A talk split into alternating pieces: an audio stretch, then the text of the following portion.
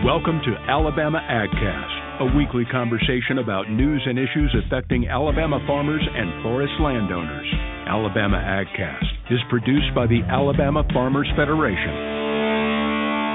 Hello and welcome to this week's Alabama AgCast. This week we have some special guests with us. We've actually traveled to Aliceville, Alabama, where we're on the Dee River Ranch with Annie Dee and Seth Moore.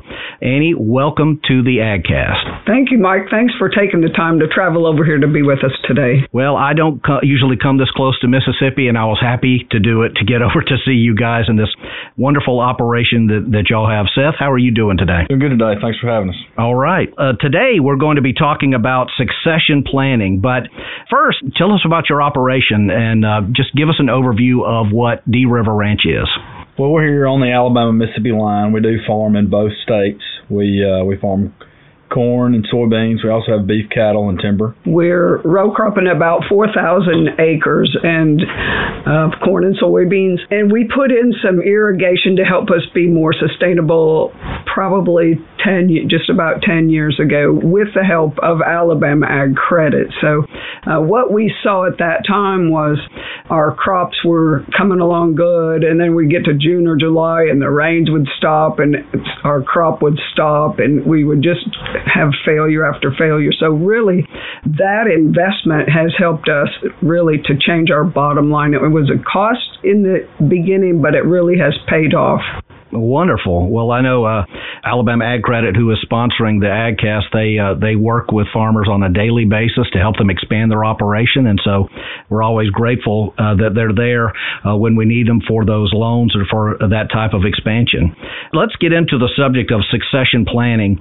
To begin, what made you think of succession planning, of starting that conversation?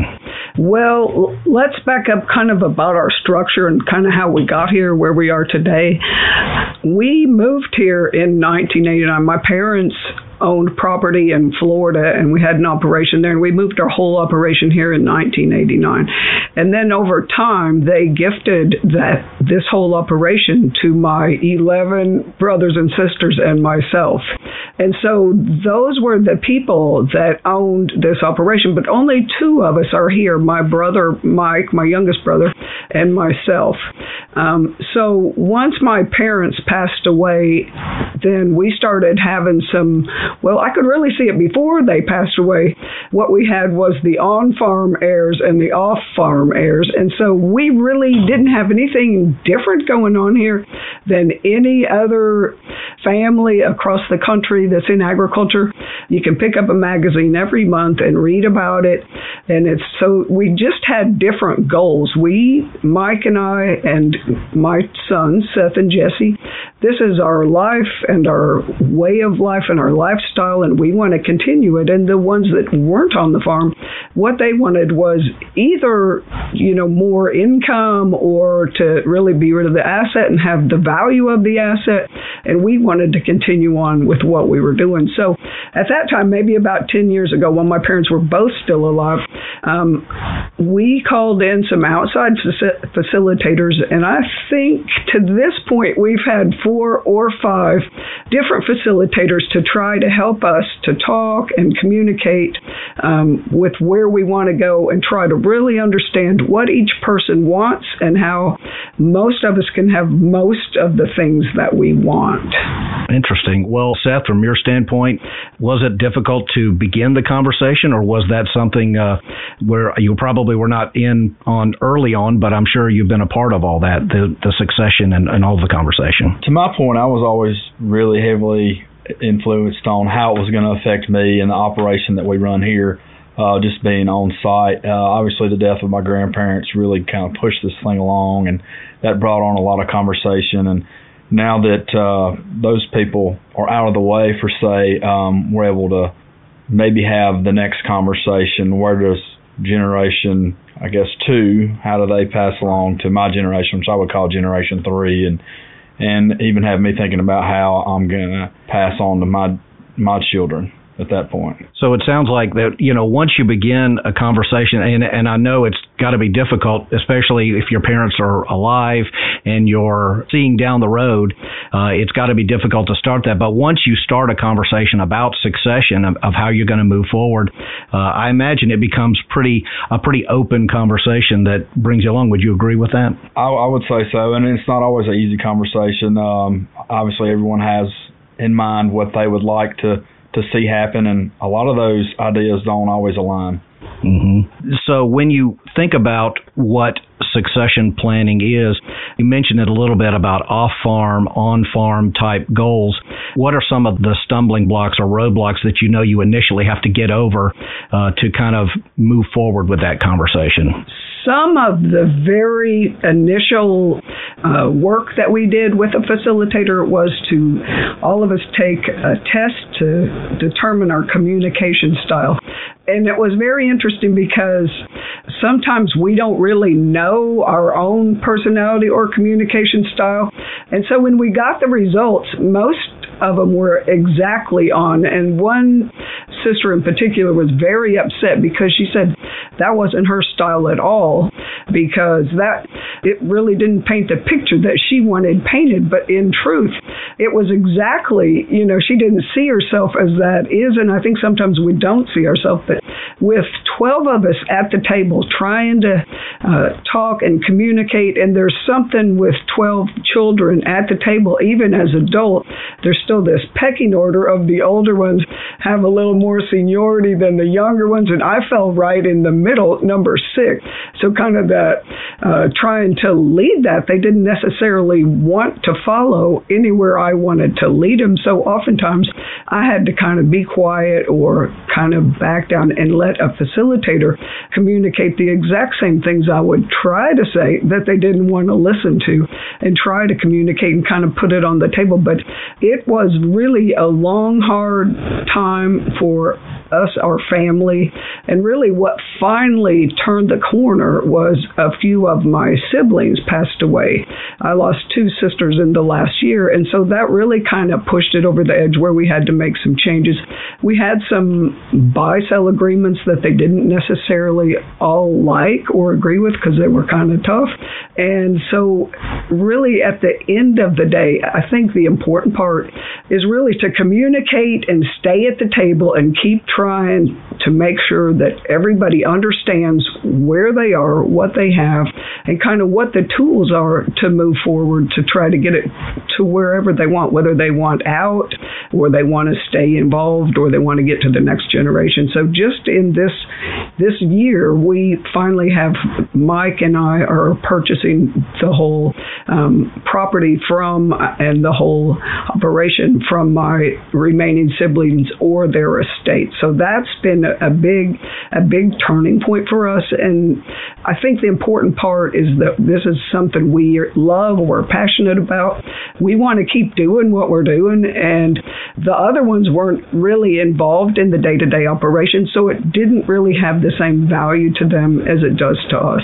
And nobody, when we got all finished, nobody was completely happy with the outcome of the transition. So maybe we had a real good deal now because we're not completely happy, and most of them are not completely happy. So really, I think we solved the end. But one of the final uh, facilitators that we used, we had him on the phone when we were having some of the final conversations, and he texted me and he said, Annie, he said, remember the end goal. Don't get caught up in the little details that you might not really like. Don't drag, don't draw a line in the sand. I'm not going to pass through this. And now I um, am involved in this project, the Dirt Project. And well, Rena Striegel has started this. So far, she's only had one of these, and it's it's spelled D I R T T, and it stands for the Dedicated Internal Resource for Training and Transition.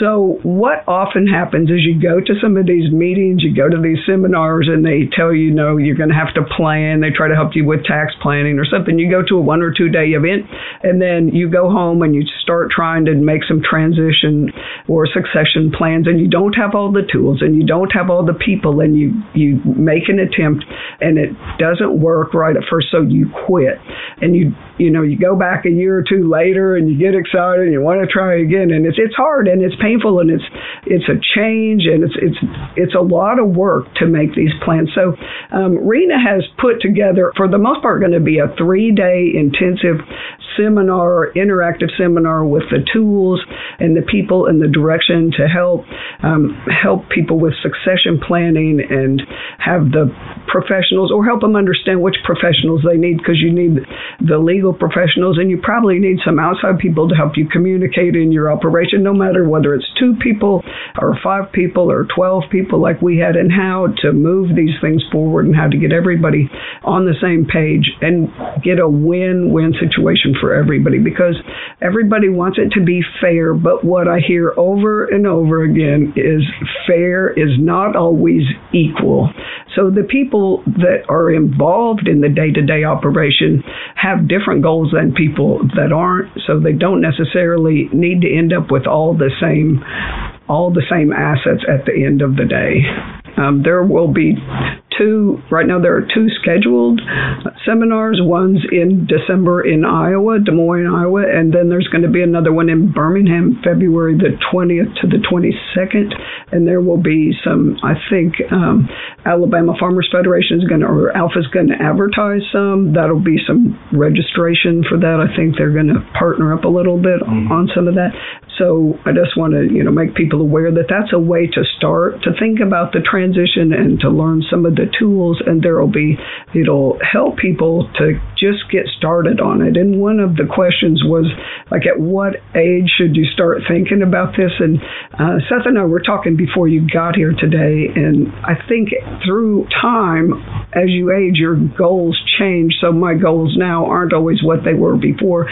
So now it's very important for me to start to try to transition into succession planning and figure out how to get the next generation, Seth and Jesse, and then their children if they want. We do have a couple of the grandchildren that work here on the farm now that seem very interested that they want to make this their career.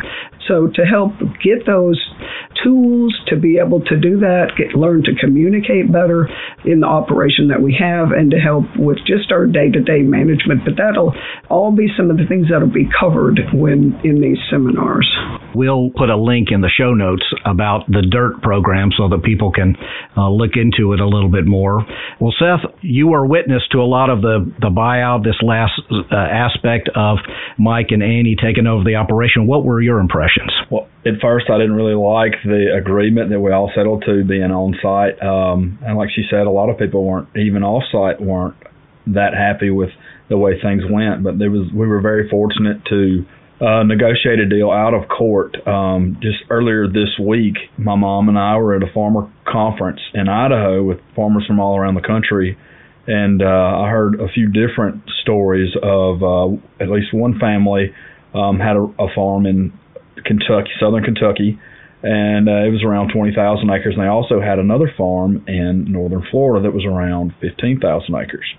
And the on-site um, heirs had to end up selling one of the farm, ended up being the farm in Florida, to pay off the off-site um, family members.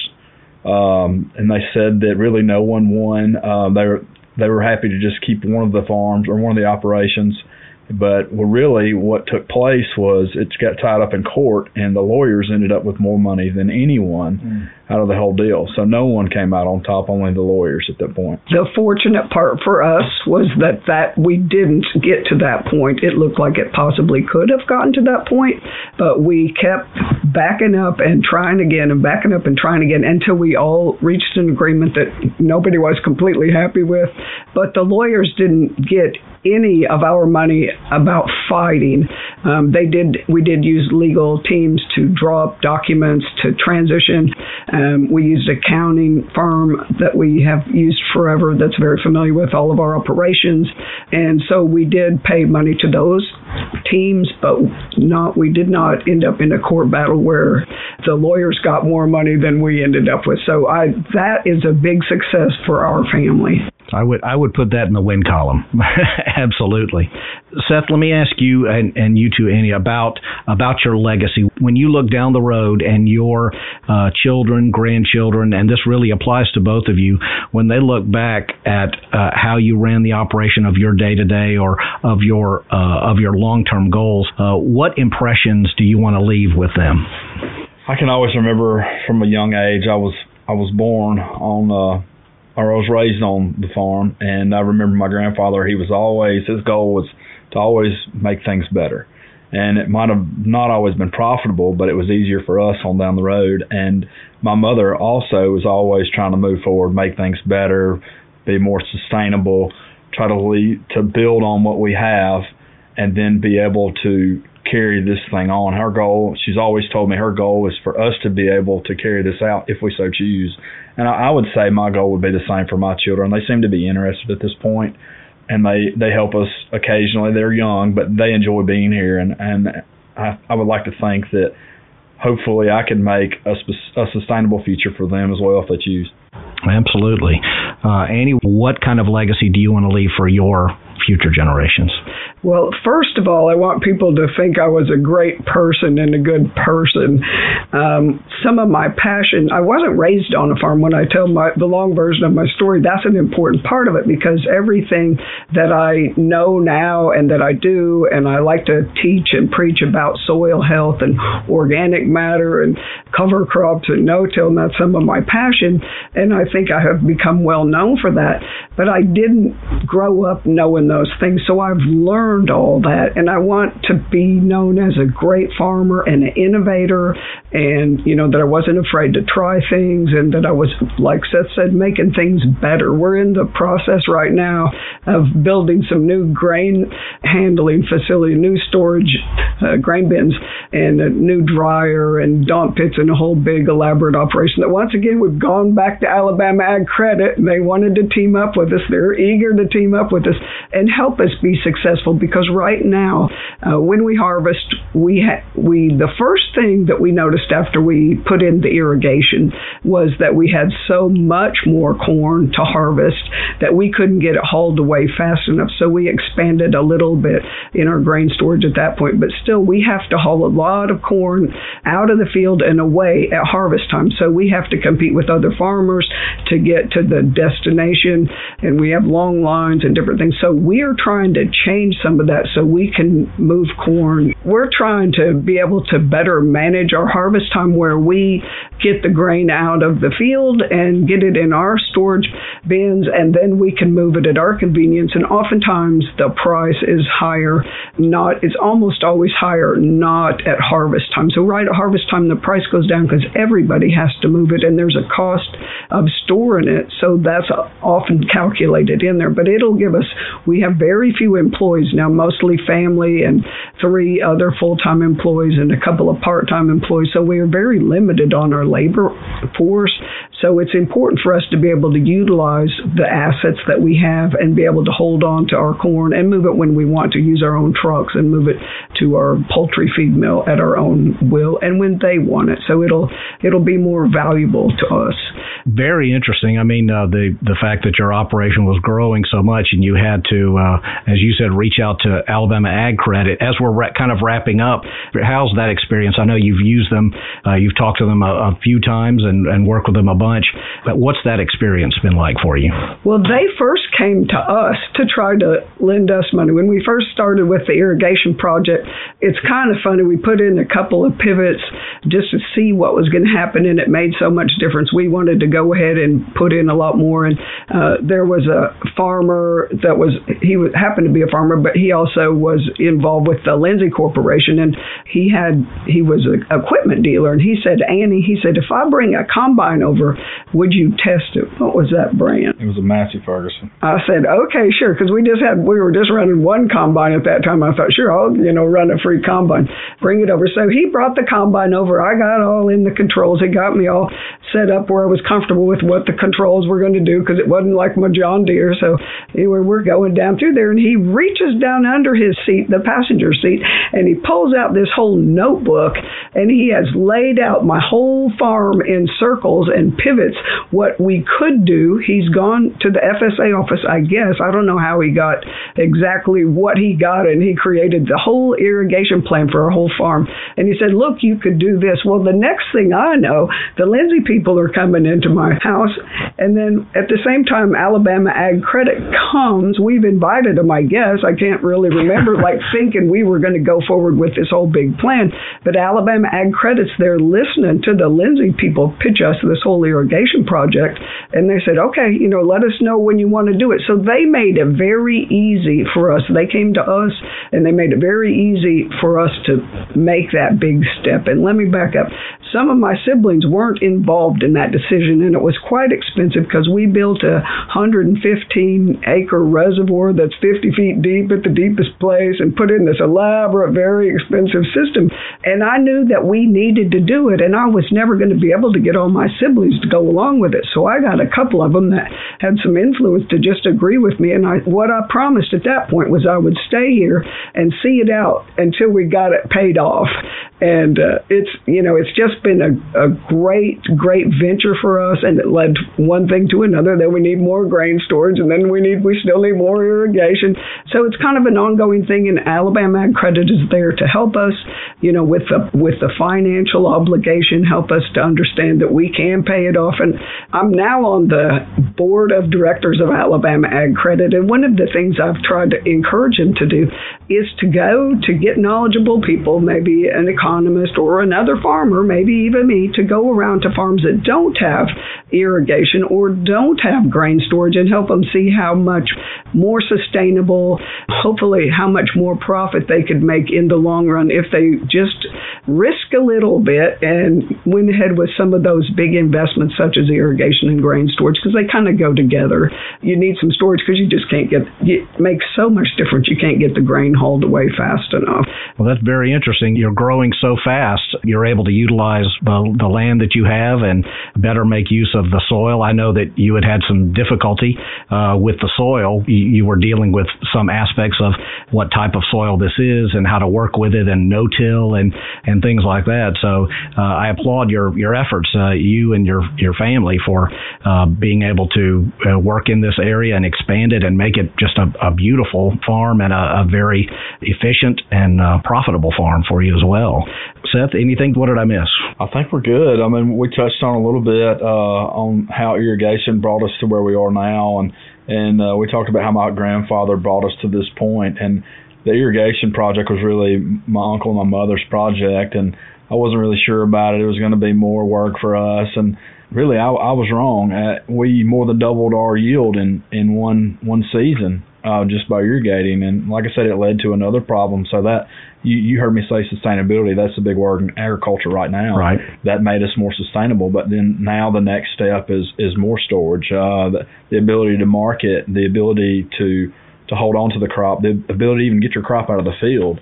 So yet again, uh, another cost-effective measure, but it's going to give us the ability to be sustainable, and and, I, and that's the future for for us here and the future of agriculture. Annie, thank you so much for your time today. Seth, thank you uh, as well. Uh, this has been a, a, wonderful conversation, and we hope that uh, if you have not started some sort of succession planning for your operation, that you start that conversation today. Uh, so thank you both again for being a part of the Alabama AgCast. Thank you for thank you. coming over here today and making the effort to get to Aliceville, Alabama. I like to say people don't accidentally come to Aliceville, but it's a great place, and we're real happy to be here. Thank you so much. Thank you. And now, your weekly AgCast wrap up. All right, folks, welcome back for this week's weekly wrap up. Uh, I'm Mitt Walker with Alabama Farmers Federation, and today I'm really excited to introduce um, all of you to a new employee who's joining us uh, this week, um, Mr. Chris Prevatt. Chris comes to us from the uh, extension system down in Florida, and uh, really excited to have Chris coming on board to take care of our uh, beef, hay and forage, goat and sheep, and equine division. So, Chris, welcome. Glad to have you on the team. Thank you. I'm, I'm definitely glad to be back here in the state of Alabama. Just uh, getting back home and, and working with farmers and ranchers here in Alabama is uh, definitely been on uh, my bucket list. Absolutely. Well, when you say back home, tell us a little bit about yourself. You grew up in Auburn, is that right? Yes. So I grew up in Auburn. I was there for uh, about 20, 22 years, and then uh, headed south to to work for the University of Florida for eight and a half years. So uh, Auburn's definitely my home, though. So uh, just glad to be back home close. Great. Well, we're glad to be able to to bring you back. Um, tell us a, just a little bit about the work you were doing with uh, the extension system down in Florida. Yeah, so I was uh, a state extension specialist focusing on beef cattle and forage economics. So I, I did a lot of budgeting. I worked on livestock marketing for for beef cattle animals and a lot of forage economics. So I specialized with cool season annual forages and warm season annual forages, and then some legume species as well, studying those, researching those, and then just sharing outreach uh, products with uh, with clientele that were in the southeast generally. Great, great.